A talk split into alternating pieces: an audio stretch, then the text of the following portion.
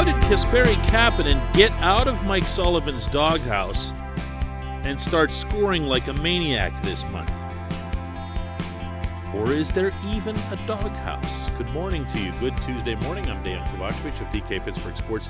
This is Daily Shot of Penguins. Comes your way every Monday through Friday, bright and early in the morning. Kapanen's got three goals and three assists in four games so far this month, meaning the early portion of March, of course. And it's been by far the most encouraging stretch of his brief tenure of his return to the Penguins. Not just the goals and the assists either. He's just generally playing really well. He's creating offense. The performance that he had a couple of nights ago against the Rangers could have easily been three, four, five points with all of the opportunities that took place between him and Evgeny Malkin. It's really, really encouraging to see the Penguins have needed someone to step up to be kind of a, a, a, wild card, maybe somebody that you weren't banking on, something, someone, somehow that was different from last season. And, and Kapanen is establishing himself as that. So it's kind of funny to think back that it was only hmm, five, six weeks ago that Sullivan benched Kapanen for the third period of a game, not long after his arrival, because he didn't like what he was seeing. And he thought it was worthwhile sending a message right there during the course of a game, which is something that he has not done often as a head coach. Kapanen, it's safe to say, figured it out, and he figured it out in a hurry. And good for him. This is this is a this isn't some problem child. The Kapanen, I got to tell you, when he arrived here as an 18 year old out of Finland, came as a pretty mature young man, uh, the son of an NHLer, Sami Kapanen. For those of you uh, who don't go back that far, he'd learned uh, a lot about hockey behavior from being around NHL people following his dad around. And that's something that you've seen throughout sports. You can pick your sport, pick your team, and you'll find examples of this. That the players somehow come with an extra edge of maturity when that's the case. So, what actually went wrong? Well, that part's simple he wasn't doing the 200 foot thing that everyone knew he could do and did do when he was in Toronto. Maybe he showed up in Pittsburgh thinking, well, here's my chance to be the 40 goal guy I always wanted to be, or even a 30 goal guy, which I always wanted to be in Toronto. And now here I am on the top two lines, which I never really got a chance to do with the Maple Leafs because they had Mitch Marner and William Nylander ahead on the depth chart. And that maybe he thought that this was going to be woohoo, and he didn't have to do those other things, even though they were already part of his game. I don't know how many people in Pittsburgh realize this, but not only was he a really good defensive forward, not Selke winner level, but he was responsible, but also he was a penalty killer for them. And we still haven't seen him do that for the Penguins. Sullivan did know that, of course.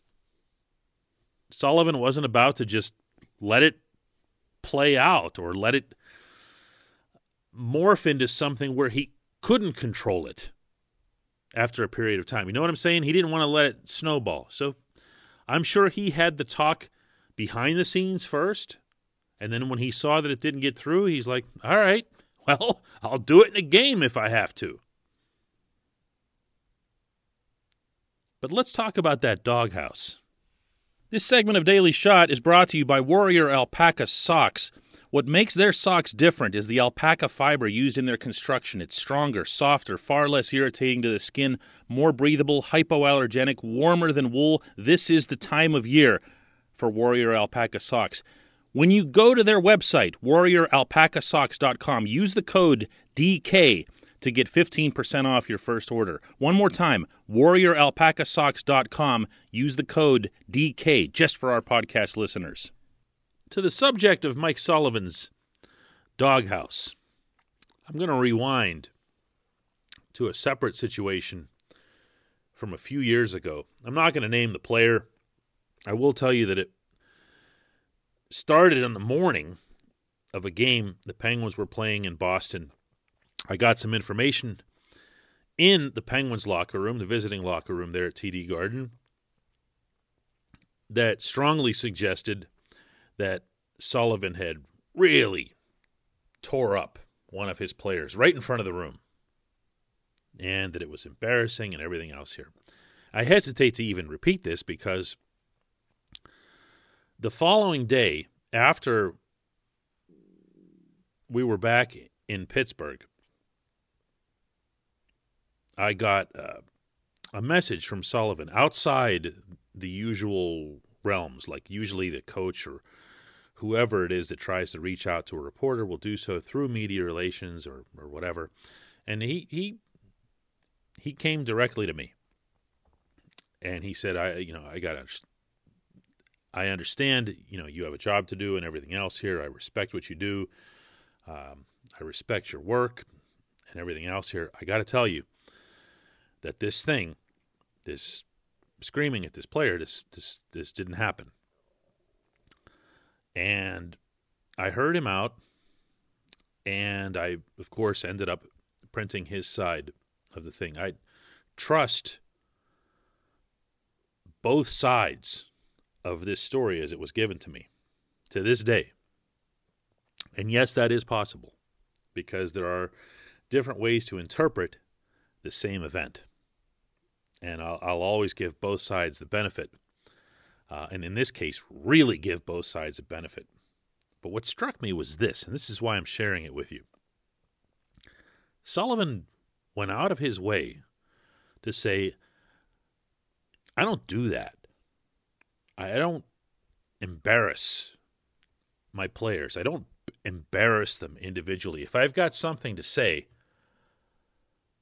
I'm going to pull them aside. I'm going to bring them into an office. I'm going to take them somewhere where they're not going to be embarrassed around their teammates because that doesn't help any of us. That doesn't help the Pittsburgh Penguins.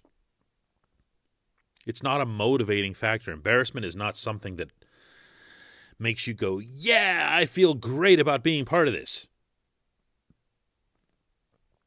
And moreover, he goes, I, I, I don't have a doghouse. I've never had a doghouse.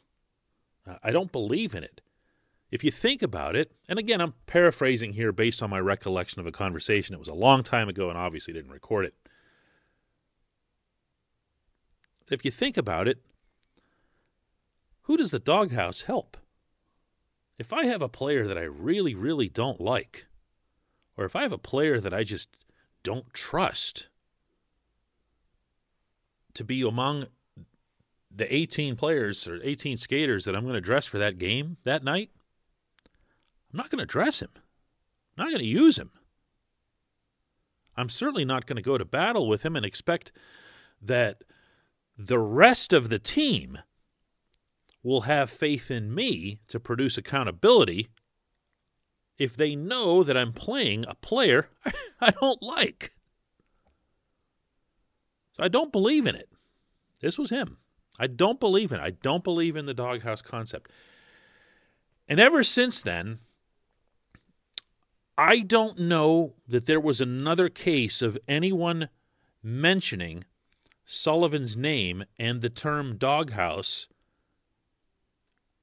in the same sentence until this.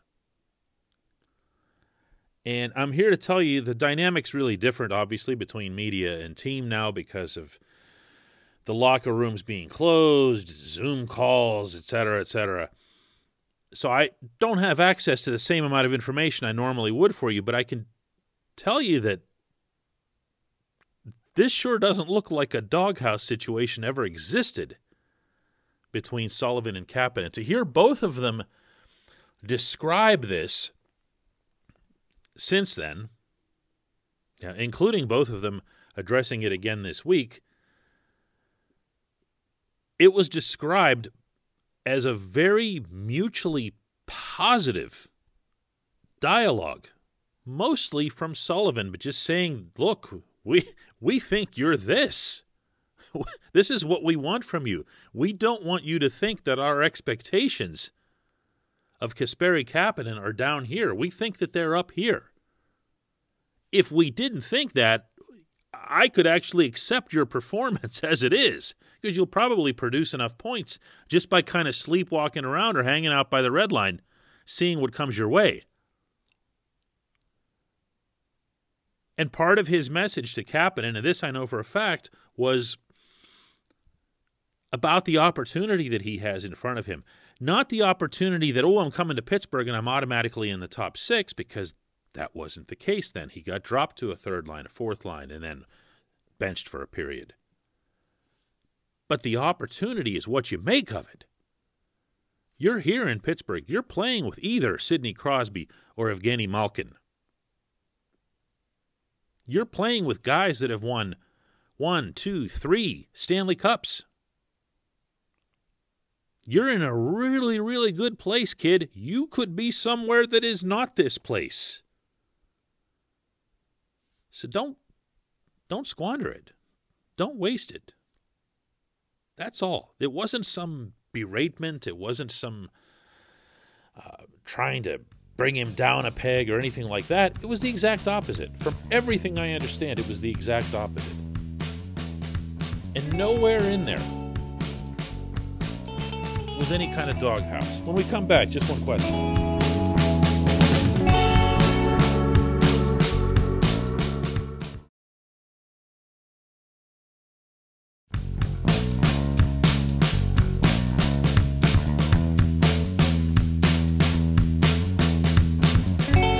Welcome back. Time for just one question. If you'd like to leave one, you can do that by visiting DK Pittsburgh Sports. Find the article that contains this podcast and leave it right there in comments. This segment of Daily Shot is brought to you always by the good people at the Greater Pittsburgh Community Food Bank. They're committed to providing food for all of our neighbors in need in Western Pennsylvania. They're here for you when you need them. Go to pittsburghfoodbank.org slash get help to find food near you. Today's Just One Question comes from Ian Witten, who asks Hey, DK, what's been up with the PK this year? Why are they not being aggressive and instead backing up, letting the other team pretty much score at will? Well, the idea, Ian, isn't to let them score at will, but I agree with you that they've been more passive than they have in the past. You know, I was talking about Sullivan and some of his tendencies in the opening segment. I'll tell you that one term that he can't stand, and I've actually used it on a couple of occasions just because I felt it was the right term, is passive. If I'll say that the Penguins looked passive, he could rip the team into oblivion and he still can't handle that word because I feel like he takes that as an affront to his system in those settings where his system actually is passive because you can't have that word going through your players' heads. You can't have them thinking passively.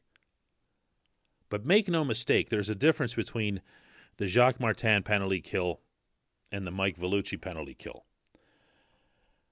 Martin had the Penguins protecting a box, using sticks, using bodies to keep the puck out using sticks, using bodies to keep the humans out. But Martin's definitely had more of an edge than what we're seeing from Vellucci's.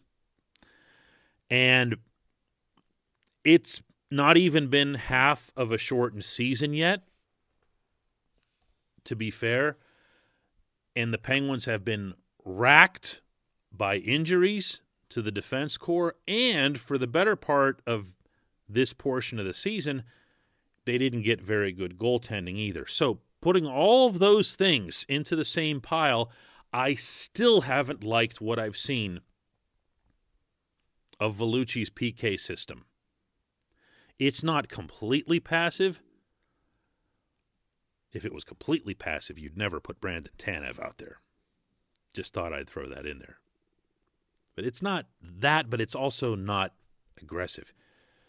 Um, maybe this is kind of crude on my part, but one thing I've always appreciated when watching hockey is a really, really aggressive PK. You know who does that? Yeah, the Flyers. That's what you were thinking too. They've had several different coaches, obviously, over the past decade and change. But one thing that's really held true with that organization is that they believe in an aggressive PK. Even when the rest of the league was turning all the way toward pack it in, protect the box, pack it in, block shots, block shots, block shots. The Flyers kept going after you. And even when the Flyers weren't good, when they weren't making the playoffs, for the most part, they still had pretty good PK. And remember, that's with not good goaltending because the Flyers haven't had that since the Penguins' current GM was in net. I'd like to see the Penguins turn power plays around a lot more often than they have. They have the people to do it. They have the players who have the mindset to do it, not just Tanev. Teddy Bluger is good at that sort of thing at all points on the rink. And then when the Penguins get to PK, all of a sudden they're packing it in. Uh, Zach Aston Reese has a naturally aggressive tendency. He's not very fast, so it doesn't always show, but he has that. And they're packing it in. Uh, Chris Letang, one of your most important penalty killers, and a really good one, by the way, very much has that aggressive gene in him. So sometimes you're going to see situations where the Penguins guys have these tendencies and they're going to just stray from that system and go after somebody but because the system is designed to keep them tight, there's an enormous hole that gets exposed behind them, and that leads to some of the really ugly, super easy goals that you've seen from the opponents this year. I don't like this thing. This is my short version of what I'm telling you here. I don't like this system. I'd have to really, really, really be sold on its successes over a period of time. To me, yeah, the defense injuries and the lousy goaltending hurt the PK numbers, and Vellucci deserves some time to improve upon that now that those things have both swung in the other direction. But show me a team that's incorporating passive things into its bloodstream. And I'll show you a team that won't get very far because it's not it's not a great mental approach to take to anything in competitive athletics? Really good question. Thanks for that, Ian. I appreciate it. Thanks to everybody for listening. We'll do this again tomorrow after the Penguins play the Rangers again tonight. That's a 6:08 p.m. face-off at PPG Paints Arena. I'll be over there. If you're over there as well, uh, you know, one of the 2,800, turn around, look up at the press box and wave or something.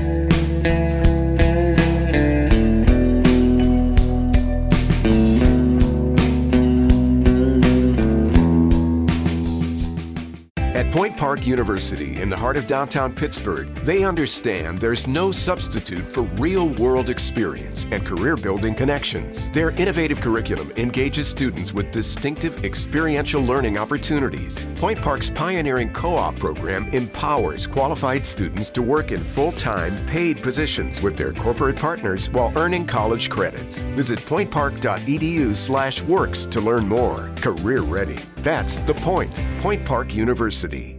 Your front door, your car, your gym locker, your gun. Safety is a habit. Learn more about how to keep guns safe and secure. Visit projectchildsafe.org.